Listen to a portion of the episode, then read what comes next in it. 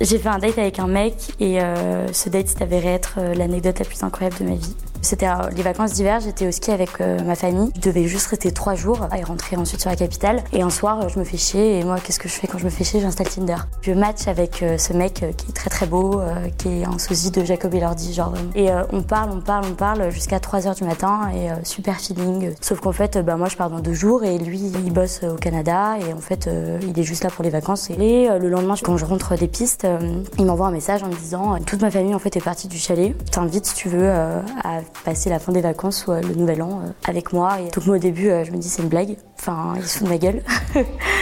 parce que personne fait ça. Et puis en plus euh, c'est super risqué parce que le mec bah, je l'ai jamais vu. Euh, enfin clairement c'est euh, je vais finir dans fait entrer l'accusé. Si j'y vais je meurs. Et du coup je réfléchis et, je me dis mais qui est le plus fou en fait? Celui qui propose ou celui qui accepte? Donc du coup je me dis bah soyons fous à deux et, et j'accepte. J'annonce à mon père que finalement je vais rallonger le séjour et que je vais chez un pote alors qu'en fait non je vais pas du tout chez un pote.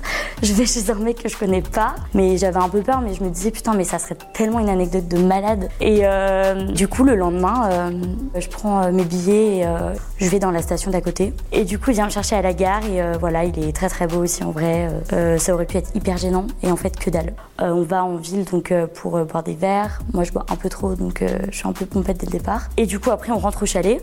Clairement chalet millionnaire enfin incroyable.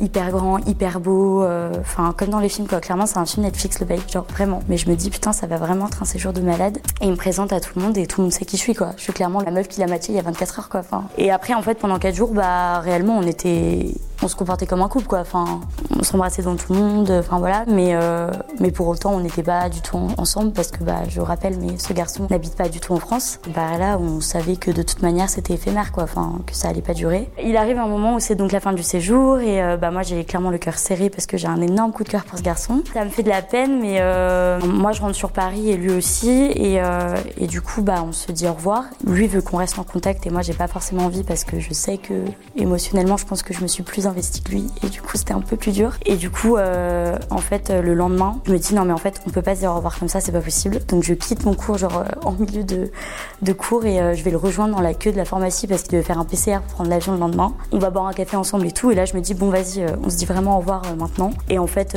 bah, le soir même la veille de son vol il a débarqué bah, en moi et tout. Enfin on croyait qu'on allait se dire au revoir mais à chaque fois en fait on repoussait le truc. Et enfin le matin d'après il a, il a pris son vol et il est parti et et on est resté en contact pendant une dizaine de jours encore, on a parlé et tout. Et ça se passait très très bien, le feeling était toujours là. J'étais limite prête à lui dire euh, je prends mes billets et, et viens te rejoindre pour quelques jours euh, au Canada. Et en fait, euh, il m'annonce qu'il a, enfin, il est en train de revoir quelqu'un quoi. Et du coup, moi, bah, bah voilà, je me dis putain merde. Donc euh, ça fait mal, mais les bons moments qu'on a passés euh, valent tout le reste en fait. Donc, euh, donc non, je regrette pas du tout. Et je me dis, ça se trouve, dans quelques années, on va se retrouver sur un télésiège dans la même station de ski. Et on va se dire ah mais tu te rappelles le nouvel an 2022 ou pas?